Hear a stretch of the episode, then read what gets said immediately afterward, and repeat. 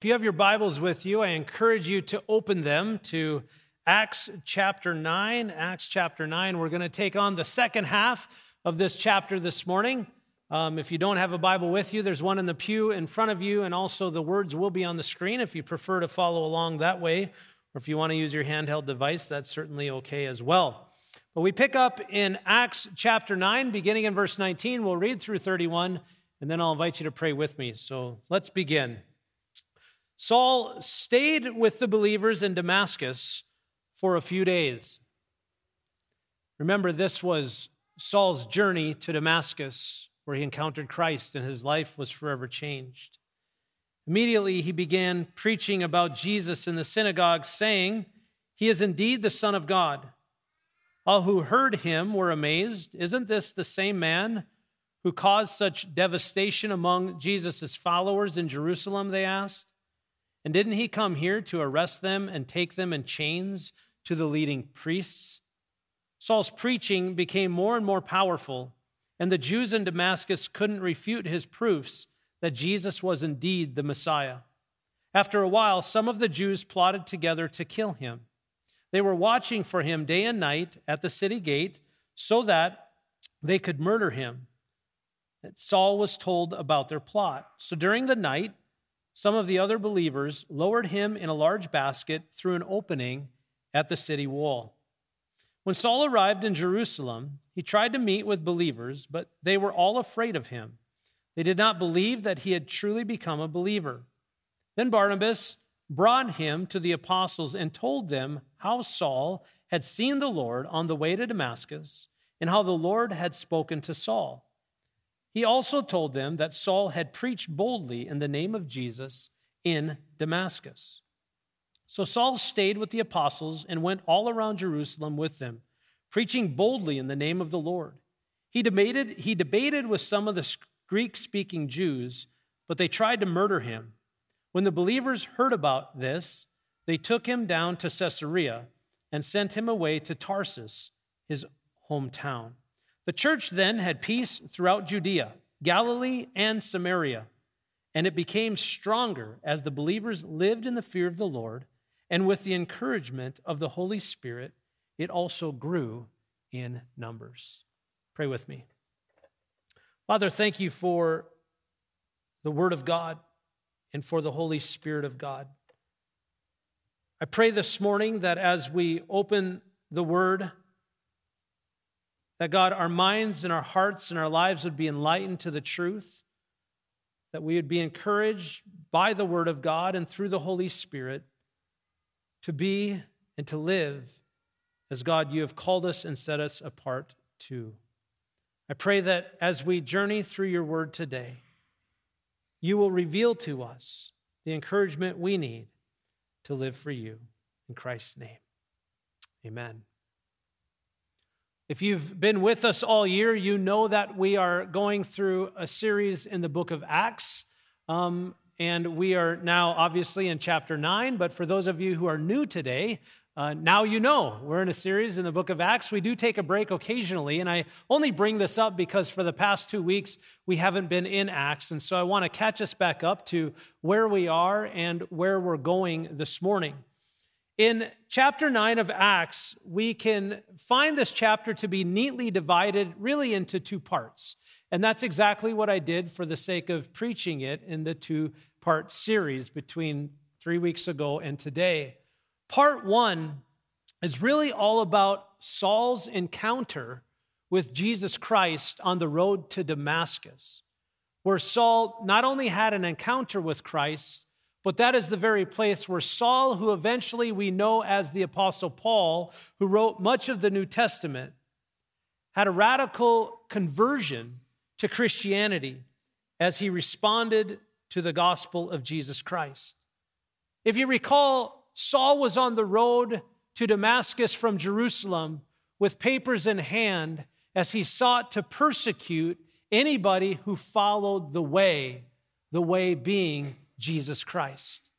The irony of his journey to Damascus with the persecuting papers was that when Jesus showed up and introduced himself and radically changed Saul's life, Saul went from a persecutor of Christians to a preacher of the gospel and now winning people to Christianity. Today, we're going to look at part two as we consider how God was at work preparing Saul for the ministry of the gospel. If you recall, it was Ananias that God had appointed when Saul got to Damascus to go and lay his hands on him. It was Ananias who pushed back on God and said, Whoa, whoa, whoa, wait a minute. That man is killing Christians. I'm not sure I want to go there. But God said this to Ananias Saul is my chosen instrument to take my message to the Gentiles and to kings, as well as to the people of Israel. And I will show him how much he must suffer for my name's sake. God had set Saul apart for a particular ministry in the church. And now, what we're finding is how God is taking time to prepare Saul for that ministry. Did you know that you too, if you are a Christian, have been set apart for a ministry in the gospel. The word ministry can simply be understood as service. As a Christian in the church, we make up a family and we're called the body of Christ. And each body has many parts. You are one part.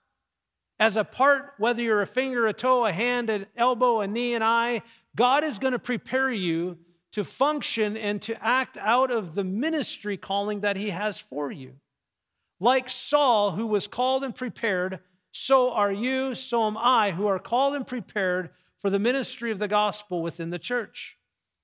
And today I want to take some time to help us to identify in both Saul's conversion experience, which we've already talked about, but also in his preparation for ministry, the commonalities or those points upon which we can identify with Saul in his conversion and preparation that we can draw into our life by way of application through God's word, and how we as Christians are not only called but prepared for ministry by God.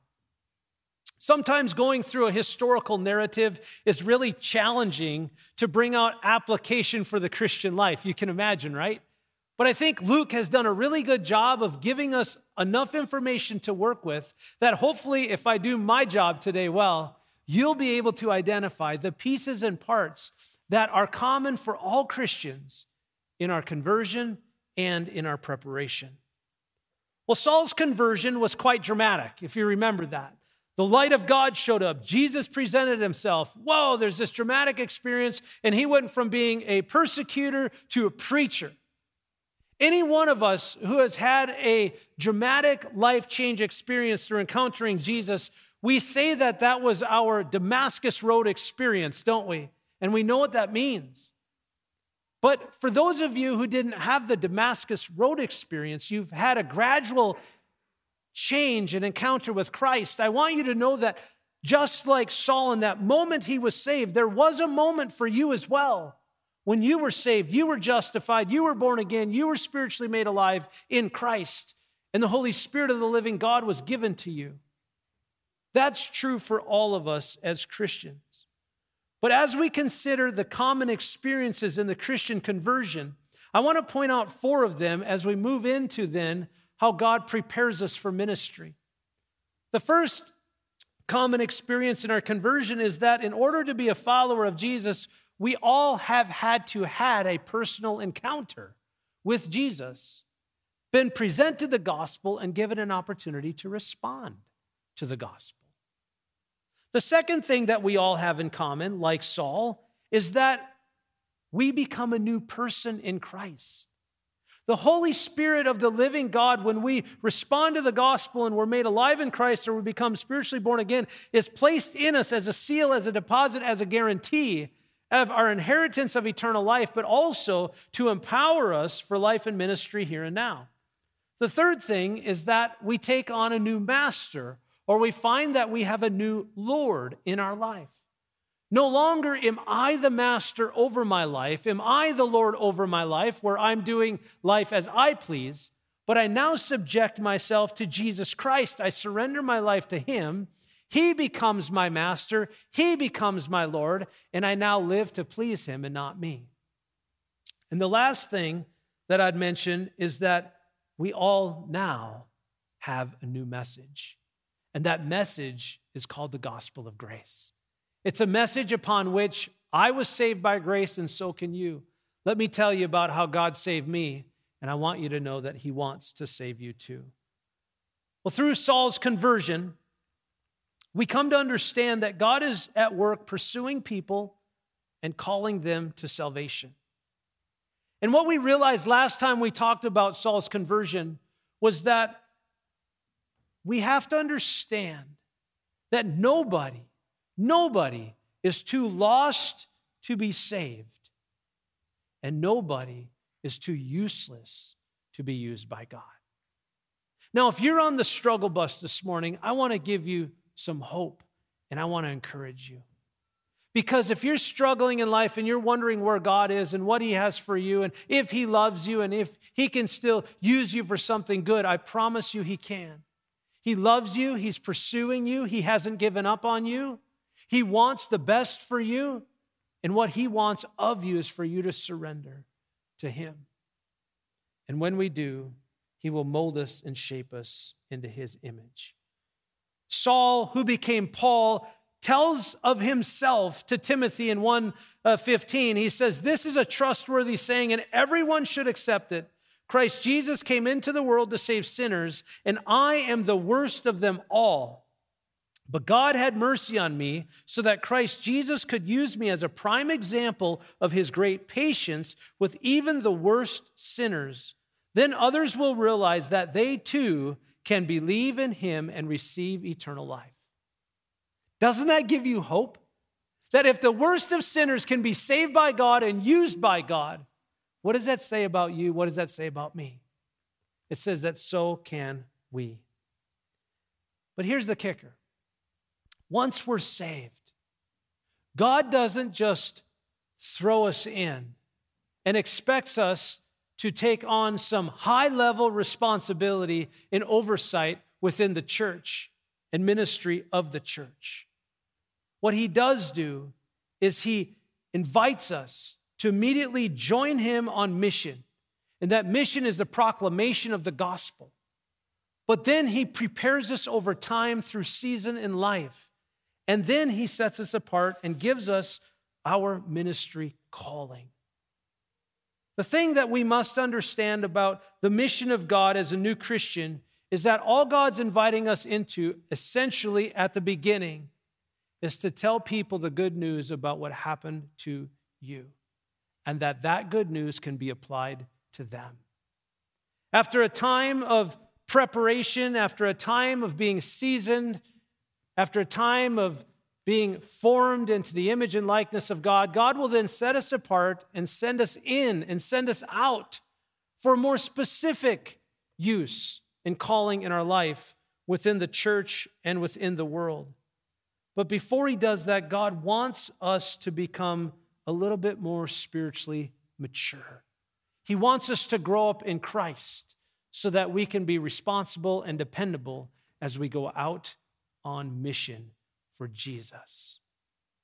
Now, many of us read the conversion story of Saul to go like this Saul went from Jerusalem to Damascus to persecute Christians, and on his way, he encountered Jesus. Jesus changed his life. He went to Damascus, preached the gospel, won people to Christ, and from that point forward, he went out into the world and had successful ministry ever since then. That's actually not true. What is true is that Paul, Saul, who became Paul, went through an exhaustive time of season and preparation for the ministry of the gospel. In fact, before Paul was sent out on mission, he went through 14 years of ministry preparation. Did you know that? Isn't that amazing? We're going to look at that a little bit this morning as we consider how God molds and shapes us and then sends us out on mission. It might not take God 14 years to shape in you your ministry calling. But I also want to remind you of this. For the time and the season that God's going to take to mold you and shape you so that He can use you for your specific calling, He doesn't let you go without excuse in terms of joining mission right away. For you might need to grow up in Christ before you're giving your specific assignment. But before you're given your specific assignment and you grow up in Christ, God still wants you to tell people the good news about the gospel and what He's done for you. So there's three stages that all Christians essentially go through as we spiritually mature or grow up in Christ. And we're going to see this happen in Paul's experience here as well. So I want to take the, the, the, common experience and apply it to our own life. So you can maybe relate to this. When you became a Christian, it's very likely that you were on fire for the Lord and you had this mountaintop experience where you were uh, close with God, you were intimate with God, you were reading your word, and He was speaking to you, and it was so rich and, and it was so meaningful. And, when you came uh, from that mountaintop experience and you went into the world and you told people about Jesus, they were excited to hear about your life change. They were excited to hear about Jesus. And even if they weren't excited to accept Jesus, they were at least excited for you. Isn't that true? But then life happens and time goes on and the Christian life becomes difficult. You begin to experience life differently and you realize that it's not that easy. In fact, it's difficult. We're stiff armed. We're rejected. The message is no longer exciting to those who are hearing. My life change has season to it now. So now they know me, and through my life change, and for some reason, we go through valleys and droughts, and we wonder, God, where are you, and what are you doing in my life? But then there's that third stage where we grow up in Christ, and this is the one where we recognize and realize that the Christian life is absolutely impossible on our own. That outside of the Holy Spirit that's in us, empowering us, equipping us, and helping us through life, we can't do this. Not only can we not do it without Christ, we can't do it without the church, without being in fellowship, without one another. So consider Paul's preparation for ministry and the essentials that God used to prepare him as you think of your own life and how God is preparing you for service in the church. The first point this morning is that we are preparing for ministry by spending time alone with God. In verse 19, Saul stayed with the believers in Damascus for a few days, and immediately he began preaching about Jesus in the synagogue, saying, He is indeed the Son of God. All who heard him were amazed. Isn't this the man who caused such devastation among Jesus' followers in Jerusalem? They asked. And didn't he come here to arrest them and take them in chains to the leading priests? Saul's preaching became more and more powerful, and the Jews in Damascus couldn't refute his proofs that Jesus was indeed the Messiah. This is the time in, in, in Saul's life where the Christian life is easy. I mean, he's out there, it's immediate, he's getting results, he's effective, he's helping people see that Jesus is who he is. In fact, in this short time, what we learn from Luke's writing here is that there are three big things that happened in Saul's life. Number one, Saul recognized and realized. Now, keep in mind who Saul was a Pharisee, he had a mind and an education like an attorney. Uh, he was one who was uh, a leader within the, the, the Jerusalem uh, church of, well, the Jews. And, and now he's out and about and he's been radically changed. He was so well versed in the Old Testament, what he come to realize was that everything about the Old, Old Testament is not only revealed but fulfilled in the person of Christ. So, as much as he wanted to believe that Jesus was dead and that all these Christians were following someone dead, he had this encounter with Christ and he realizes now Jesus isn't dead, he's alive. His encounter with Christ was after the ascension into heaven. He's not dead, he is alive. He realized Jesus is the Son of God. The Old Testament, all throughout it, points to the Messiah being the Son of God. He recognized Jesus to be that. And then he recognized that Jesus is the Messiah, the Savior of the world, the one who the Old Testament pointed to as being the one that God appointed to come and bring salvation to all of humanity. He recognizes this, he realizes this, he's excited about this, he's sharing this, and everybody's responding to it as they question what in the world happened to him. Isn't that great? But after enjoying the immediate impact and effect of ministry in Damascus. Saul went off for three years to Arabia. Now, I personally believe that Saul's time in Arabia happened exactly at this point, between verses 22 and 23. It doesn't say this here. In other parts, we'll find it. I'm going to direct you to Galatians here in a moment. Some scholars and commentators believe that it maybe happened between verses 25 and 6, but for our sake today, we're going to use it right here, right now. Because I want to take you now to Galatians chapter 1, and I want to show you something. Paul writes this of his own experience and his own journey to Damascus. In verse 15, he says, But even before I was born, God chose me and called me by his marvelous grace. Then it pleased him to reveal his son to me so that I would proclaim the good news about Jesus to the Gentiles. When this happened, this happened on the road to Damascus. So when this happened, I did not rush out to consult with any human being, nor did I go up to Jerusalem to consult with those who were apostles before I was. Instead, I went away to Arabia, and later I returned to the city of Damascus. Then, three years later, I went to Jerusalem to get to know Peter, and I stayed with him for 15 days. The only other apostle I met at the time was James, the Lord's brother. So, here after his conversion, he's in Damascus, he's preaching the gospel, and the Lord takes him out of Damascus and sends him to Arabia for three years. Why Arabia? Where is it? What happened there?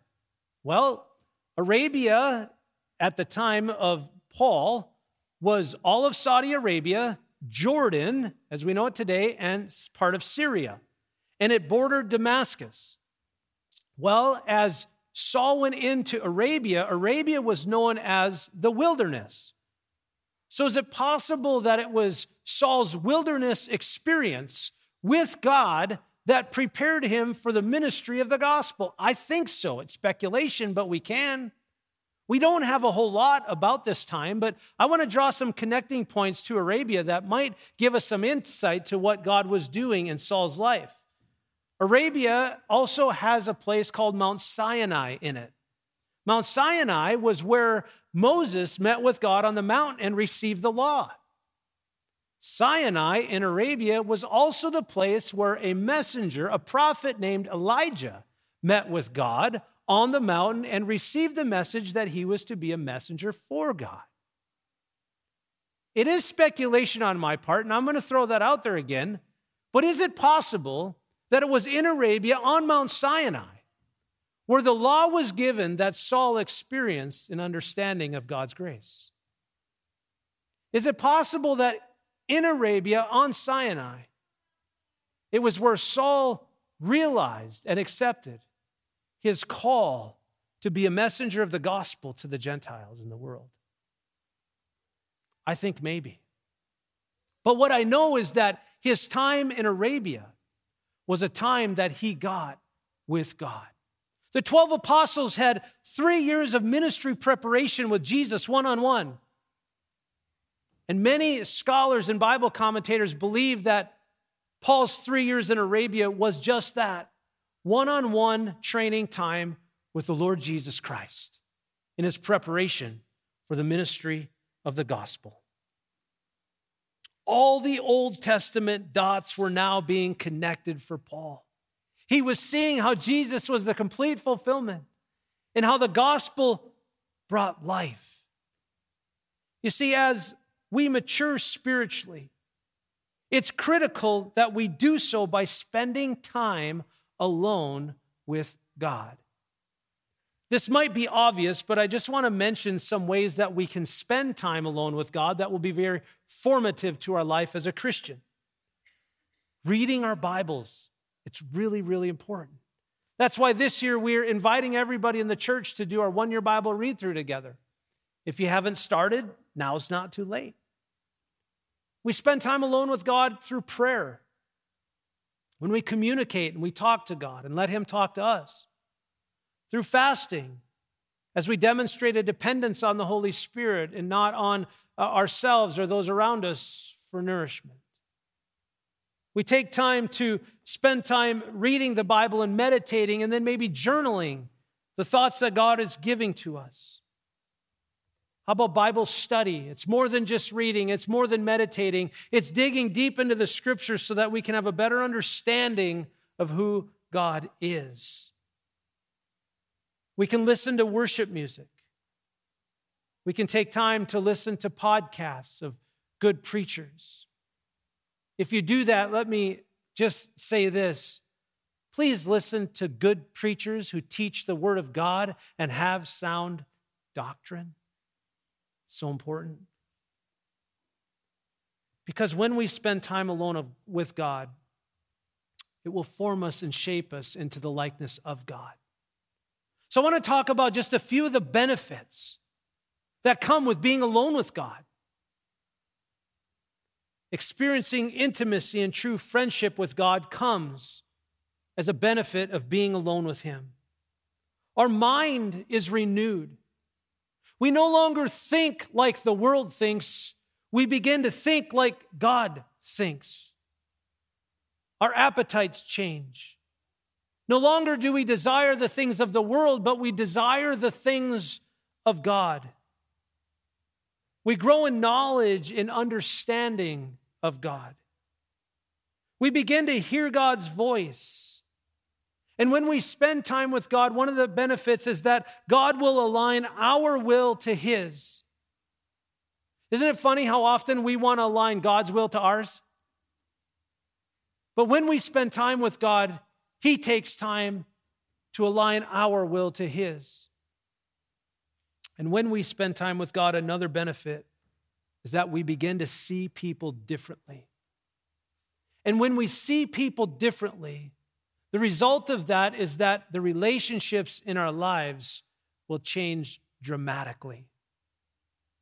I've been walking with a young man who is a recent convert to Christianity. He's adult in his 40s, maybe early 50s, and um, he's been a Christian now for about a year and a half. He doesn't live in our community and he doesn't go to our church, but we spend time on the phone talking about his walk with Jesus. And one of the crazy things is, is that it was in the depths of his life, the pit of hell of his life, where he met Jesus, struggling with alcohol. And what he wanted more than anything else was sobriety. But he cried out to Jesus, and what he found was not only did he get sobriety, but he found life, an abundant life, and a life that is far greater than anything he even eh, could even imagine. But this is what Jesus does when we encounter him. He gives us far more than we could ask or imagine. And he certainly did this in this young man's life. But now, as this guy has an appetite for God and for the Word of God and spending time with God, he decided to go to seminary, not because he's a, called to be a pastor, but because he wants to spend time with God. He wants to get to know God on a much more deep and rich level. And just last week, I was talking to him, and one of the things he was telling me was he said, I can't believe it, Trent, how my appetite in life has changed, how I see people differently how, for the first time in 20 years, I actually have a marriage with my wife.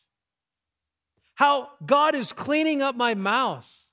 How the things that I used to desire and pursue and run after, I no longer have a desire for, actually desire to run after God. And my friends think I'm crazy. But that's what happens when we spend time alone with God. See, spending time alone with God will help us to see who Jesus really is, to see who we really are, and then to see what God wants us to do. The second thing in preparing for ministry is that we do that through real life experiences. This is where the Christian life goes from this is easy to this is difficult, from the mountaintop to the valley below. Listen to Saul's experience here in the difficult journey of, of being prepared for ministry. In verse uh, 23, we pick up Saul's preaching became, uh, I'm sorry, in verse 23, after a while, now this is after he came back from Damascus, as I understand it, some of the Jews plotted together to kill him. Verse 24, they were watching for him day and night at the city gate so that they could murder him, but Saul was told about their plot. So during the night, some of the other believers lowered him in a large basket through an opening at the city wall. Coming back from one of the most mountaintop experiences of Saul's life, one of those opportunities where it was a rich experience of spending time with Jesus. He was, I imagine, ready to conquer the world for Christ, right? He enters Damascus, and, and what he's met with is stern resistance, a stiff arm, a rejection of the message, so much so that they wanted to take his life. And as a result, he was lowered through the window and he was sent to Jerusalem. You ever been there? You ever wonder how you can be so close in walking with God and all of a sudden you find yourself in the valley below? And from the time you're on the top to the time you're in the valley, it's such a short time, and you wonder, how in the world did I get here and how in the world am I going to get out? How is it that God could be so close and now he's so distant? How is it that I know that I was walking in the will of God and now I'm wondering where God is? We can be encouraged today God will not leave you. He will not forsake you. He may have allowed it to happen to give you a valley experience, to form you and shape you and mold you into his image, to mature you and grow you up in Christ. When asked the question, why did this happen to Saul? One commentator suggests, apart from the fact that the Jews in Damascus were just plain ornery and the gospel is offensive, Constant success would have made Saul insufferable, especially at the beginning of his ministry. If goals had been reached too easily, he would have never written the marvelous, encouraging passages like 2 Corinthians 4 7, which says, We have this treasure in jars of clay to show that the surpassing power belongs to God and not to us. In the Christian experience, the ministry that God is preparing us for and doing through us is by the power of God in us, not by self will, self reliance, or self righteousness. Too many people think the Christian life is about a shift in morality or a behavioral modification. It's not that. That stuff happens, but the Christian life is about life, and that life is in Christ, and we are a new creation in Christ. And without Christ, we can't have life. You can't fake the Christian life because, on one hand, it can be easy and it can seem difficult, but then there comes that time where it's virtually impossible, and we realize that. So you can't fake the Christian life. You either have it or you don't. Preparation for the kingdom of God, it requires the overhaul of one's character. See, God will do whatever it takes to strip us of ourself so that he can fill us with himself. He strips us of ourselves so that we don't look in the mirror and find the confidence that we have in ourselves, but that we find the confidence we have in the Lord. That we don't go through life dependent on ourselves, but that we go through life dependent on Jesus. A.W. Tozer once wrote, It's doubtful whether God can bless a man greatly until he has hurt him deeply. Now, I don't think that God delights in hurting people. So if that's what you take from that, I'm sorry. Let me give you a new perspective because that's not what he meant. Basically, it's like this anytime we have a sliver that is deeply embedded, we have to dig deep. We have to dig around. We have to do what it takes to get in there so that we can get it out. So that when it's healed, it's dependable. God does that to us sometimes, and it hurts us deeply. Because sometimes God has to go in really deep and turn that instrument a lot so that he can jar loose the thing that's in us that is preventing us from becoming like him. But once it's jarred loose, there's now a space for God to fill that, not with us again, but with him. And through every opportunity and experience that God does this with us, we can be certain that we become more and more like Jesus. In the previous church that I served, I once received a letter, it was about three pages long, from a disgruntled congregant who had a lot to say and a lot of opinions about me and the ministry that I was leading. And as I read through it, I was upset about it. I had all these emotions through it. I realized that I wasn't their biggest fan. As I got to the end, I had great anticipation of learning who this person was because I wanted to set up a meeting so that we could sit and resolve our conflict. But I got to the end, and what I realized was that they had the courage to not put their name on the letter. That's not courage. That's being a coward. So, what did I do? I took the letter, it hurt me. I was upset. Once I got over my feelings about it, I sat with the Lord and I prayed over it. I couldn't understand how giving my life to somebody and their families was received in such a light that they were seeing it because it wasn't true. But in the midst of it all, God taught me a great lesson and He molded something in me that I'll never forget. And this was the takeaway it's impossible to please people. But it's not impossible to please God. And as a pastor and as a person and as a Christian, my number one responsibility is not to please all of you, it's to please my Lord Jesus Christ and to live according to his will. And that's true for you too. Because when we live to please people, we realize that people place unrealistic demands on our life that never can be attained. But when we live to please God, we can be certain that He will prepare us in every way we need to be prepared to live so that we can please Him.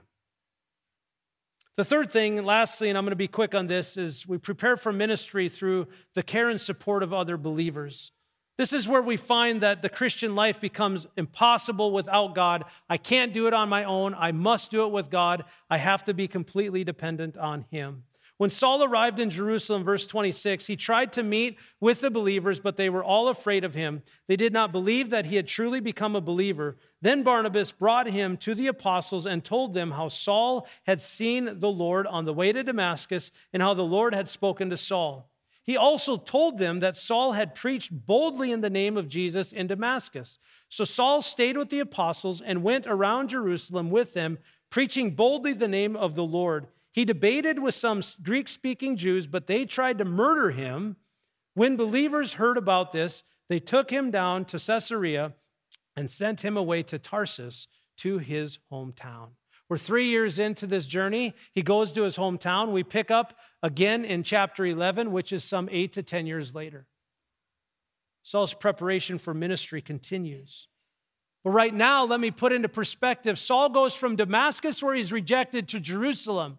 He wants to meet with the Christians there. He's rejected by his own. The, the, the Jewish leaders reject him because they know that he's a convert. And the church doesn't believe him, so they reject him because they think he's a liar. So he shows up in a Sunday morning service and he's not greeted, he's not welcomed, and he's not made to be a part of the family he now belongs. If you are new today, I hope that you were greeted at the doors, that somebody met you in the foyer, and that while you're in here and before you leave, you, you will feel so overwhelmed and cared for and approached that you know this is a place you want to be because you are welcomed here. You see, what happened in Saul's life that gave him the opportunity to connect to the church? It wasn't him. It was a man named Barnabas who lived into his own meaning of his name, son of encouragement. Barnabas went to Saul and said, Tell me your story. I want to hear your story.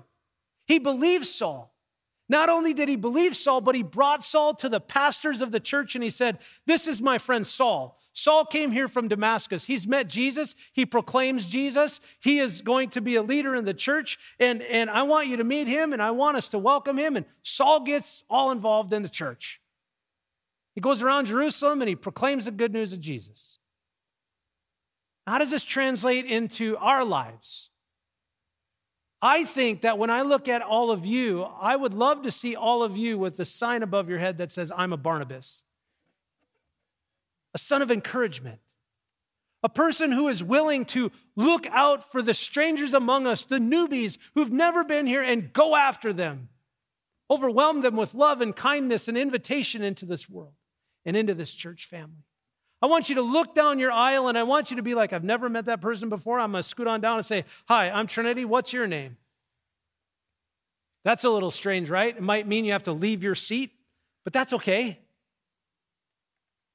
Invite somebody to lunch. You might even bump elbows with somebody and you say, you know what? Hi, I've been here 20 years. How long have you been here? I've been here 20 years. Can you imagine we've been here 20 years and never met each other?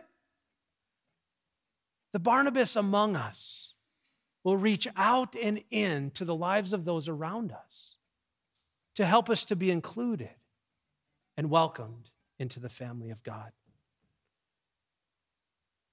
The first day of school when I was a junior. I went from my sophomore year at this school to my junior year at this high school. They were rivals. I started in the office of the principal and I was making my way to the classroom. And when I left the principal's office to go to my classroom as they welcomed me, the aisle of children, kids, youth, they parted like the sea. Through silence, I walked as everybody stared. I got to the end and it closed, and then I heard, Who's that? Is that the new guy? Is that guy Trinity? Is that that? You think I felt welcomed? Not at all. Imagine how different my experience could have been had when the sea parted, I was welcomed and brought in. When I made it to my classroom, the coach had set up two wrestlers to meet me and greet me, to welcome me in and show me the ropes. They were the Barnabas in my life at that school. And my challenge and my question to you is who are you being a Barnabas to? Who are you reaching out to so that they can be included in, to feel welcome and to feel a part of this family? So let's be Barnabases. Amen? Amen. Let me wrap it up with this thought. Being prepared for ministry doesn't happen overnight. Sometimes God has to do the hard work of digging in and pulling out so that what he can replace within us is the image of his son, Jesus Christ. And when he does that, and as he does that, we are called to live a life not of self reliance or self righteousness, but of complete surrender and dependence on him. And then we're called to be Barnabas to those around us. Let's pray. Father, thank you. Thank you for the good word that we find in the Word of God, for the encouragement that we can cling to today. That as Saul was prepared for a ministry of reaching people with the gospel, so too are we. God, as you prepare us, help us to understand the value of spending time alone with you understanding that sometimes in the valleys and the difficulties of life that you mold us and shape us there. Help us to recognize and realize that God, it's in the time of life when others encourage us and we have opportunity to encourage others that the family becomes healthy and it grows. Help us to be that today in Christ's name. Amen.